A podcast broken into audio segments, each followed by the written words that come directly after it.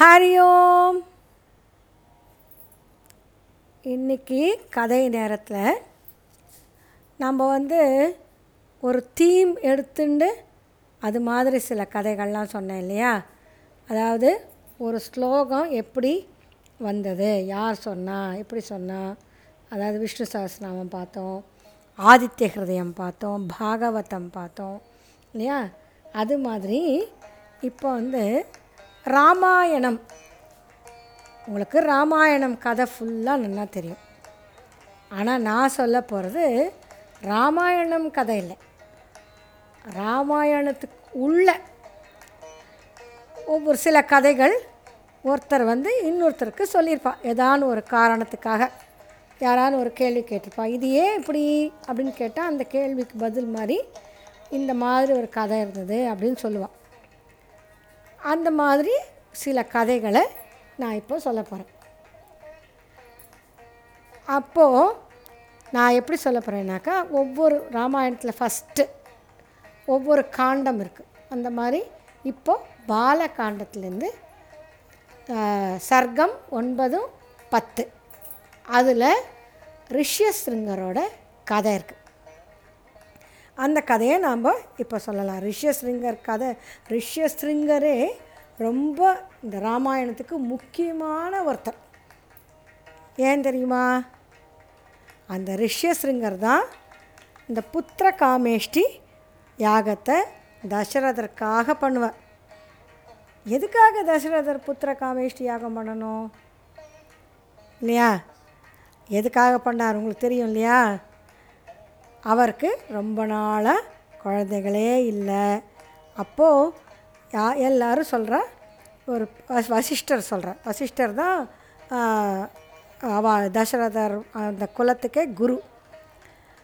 அதனால் அவர் சொல்கிறார் புத்திர காமேஷ்டி யாகம் பண்ணணும் அப்படின்னா அப்படி பண்ணாக்கா நல்ல குழந்தைகள் பிறக்கும். அப்படின்னு சொன்ன சரி அப்போ அந்த ஒரு யாகம் பண்ணணும்.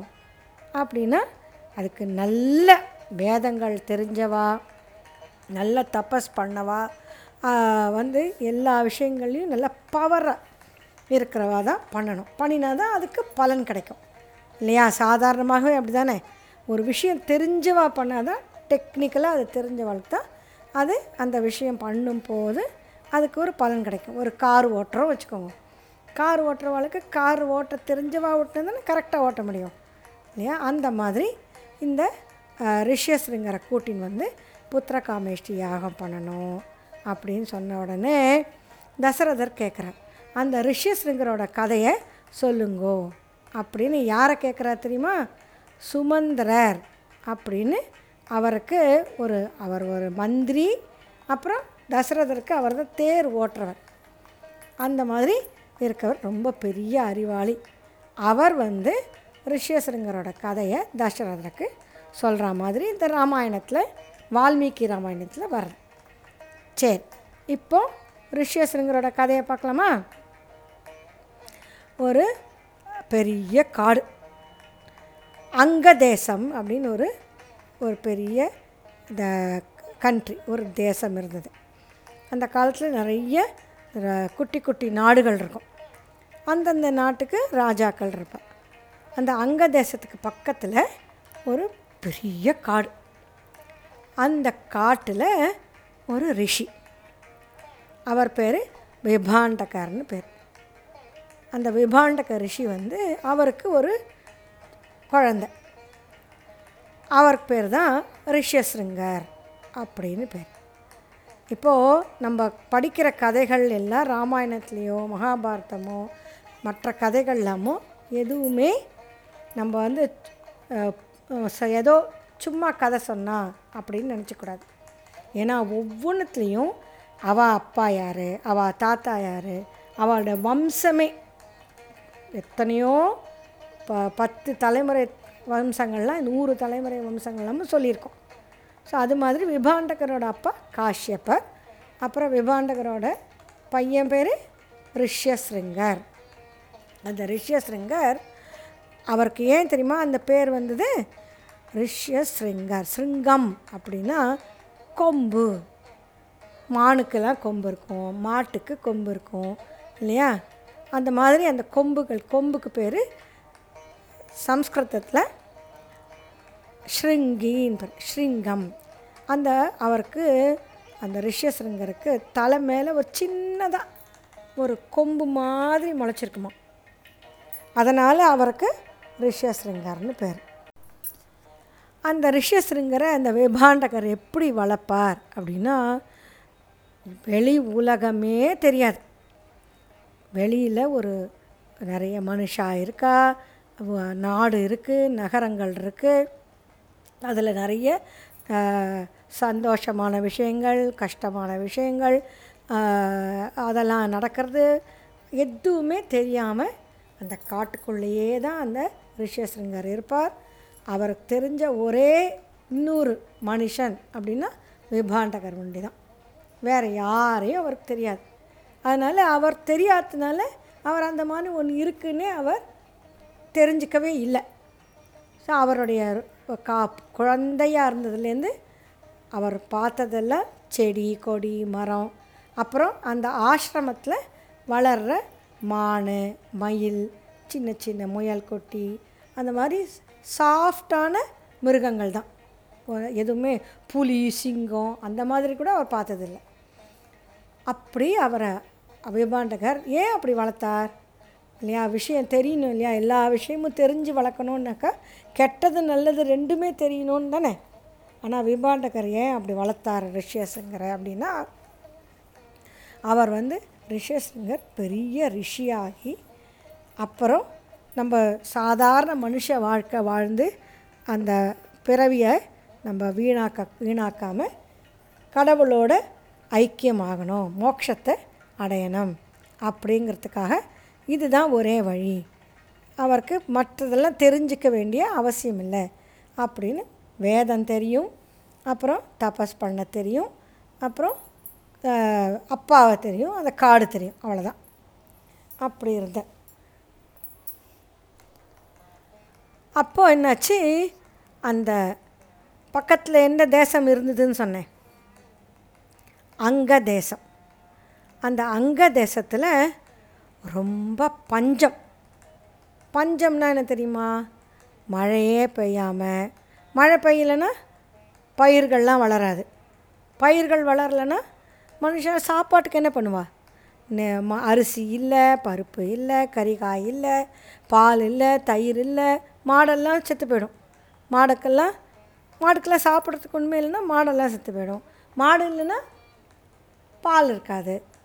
ஸோ இந்த மாதிரி ஒன்றோட ஒன்று ஒன்றோட ஒன்று ஒன்றோட ஒன்று சேர்ந்து அந்த ஊரில் பயங்கர பஞ்சம் வந்துடுது அதனால் எல்லாரும் ரொம்ப வருத்தமாக இருந்தா எல்லாருக்கும் பசி எல்லாருக்கும் தாகம் எல்லாருக்கும் வியாதி அந்த ஊர் ராஜா அந்த அங்கதேசத்து ராஜா பேர் ரோமபாதர் அப்படின்னு பேர்.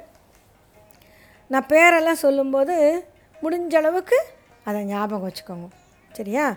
அந்த ரோமபாதர் வந்து அவரோட மந்திரிகளை எல்லாம் கூப்பிட்டார். நான் வந்து எத்தனையோ நல்லா தான் ஒரு இந்த ராஜ்யத்தை ஆண்டுன்னு இருக்கேன். ஆனாலும் இந்த இந்த மாதிரி ஒரு தாங்க முடியாத ஒரு பஞ்சம் வந்துடுதே.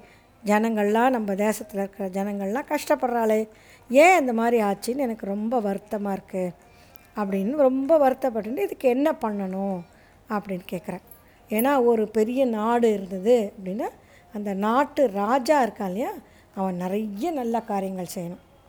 அப்போ தான் அந்த நாடு நல்லாயிருக்கும் அதனால் ராஜா ராஜா நினச்சிட்டான் நாம் என்னமோ தப்பு பண்ணிட்டோம் போல் இருக்குது ராஜா நல்லவாளாக இருந்தாக்கா இந்த மாதிரி பஞ்சம் வராதே அப்படின்னு அவன் வருத்தப்படுறான். அவன் நல்ல ராஜா தான். ஆனால் அவன் வருத்தப்படுறான்.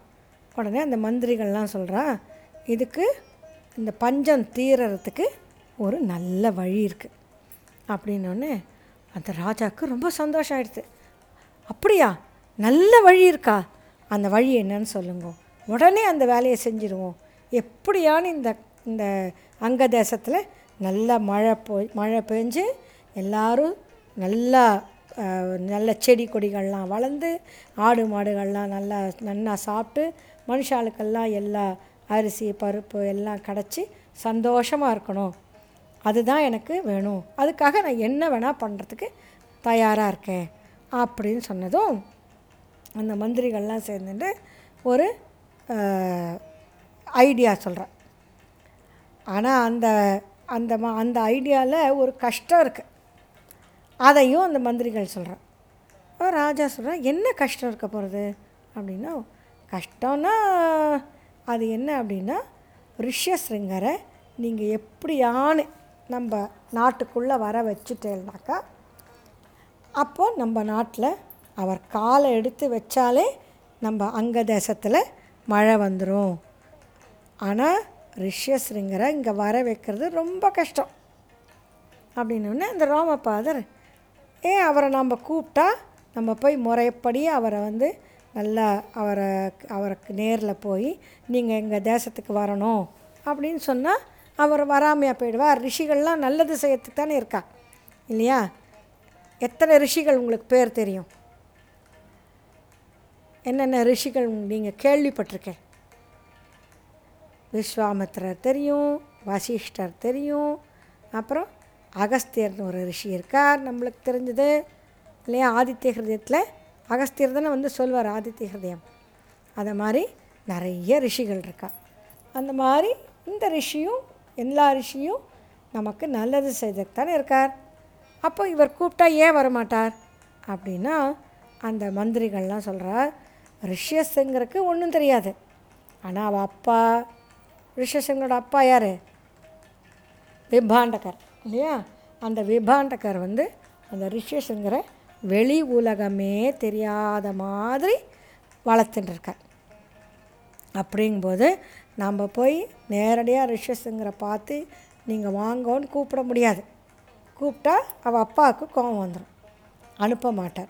அப்போ ஒரு தரம் அவர் முடியாதுன்னு சொல்லிட்டா நம்ம திருப்பி கேட்கவும் முடியாது. அதனால் இதை வேறு மாதிரி தான் நம்ம இதை சாதிச்சுக்கணும் அப்படின்னு சொன்னதும் அந்த ரோமபாதர் அந்த மந்திரிகளெல்லாம் என்ன பண்ணுறது நீங்களே சொல்லுங்கோ அந்த வழியை அப்படின்னு சொல்கிறார் அவர் என்ன வழி சொன்னார்? அது அப்புறம் என்ன ஆச்சு? ரிஷேஸ்வரங்கர் அங்கதேசத்துக்கு வந்தாரா? மழை பெஞ்சுதா? இல்லை விபாண்டகர் கோச்சுட்டாரா? என்ன?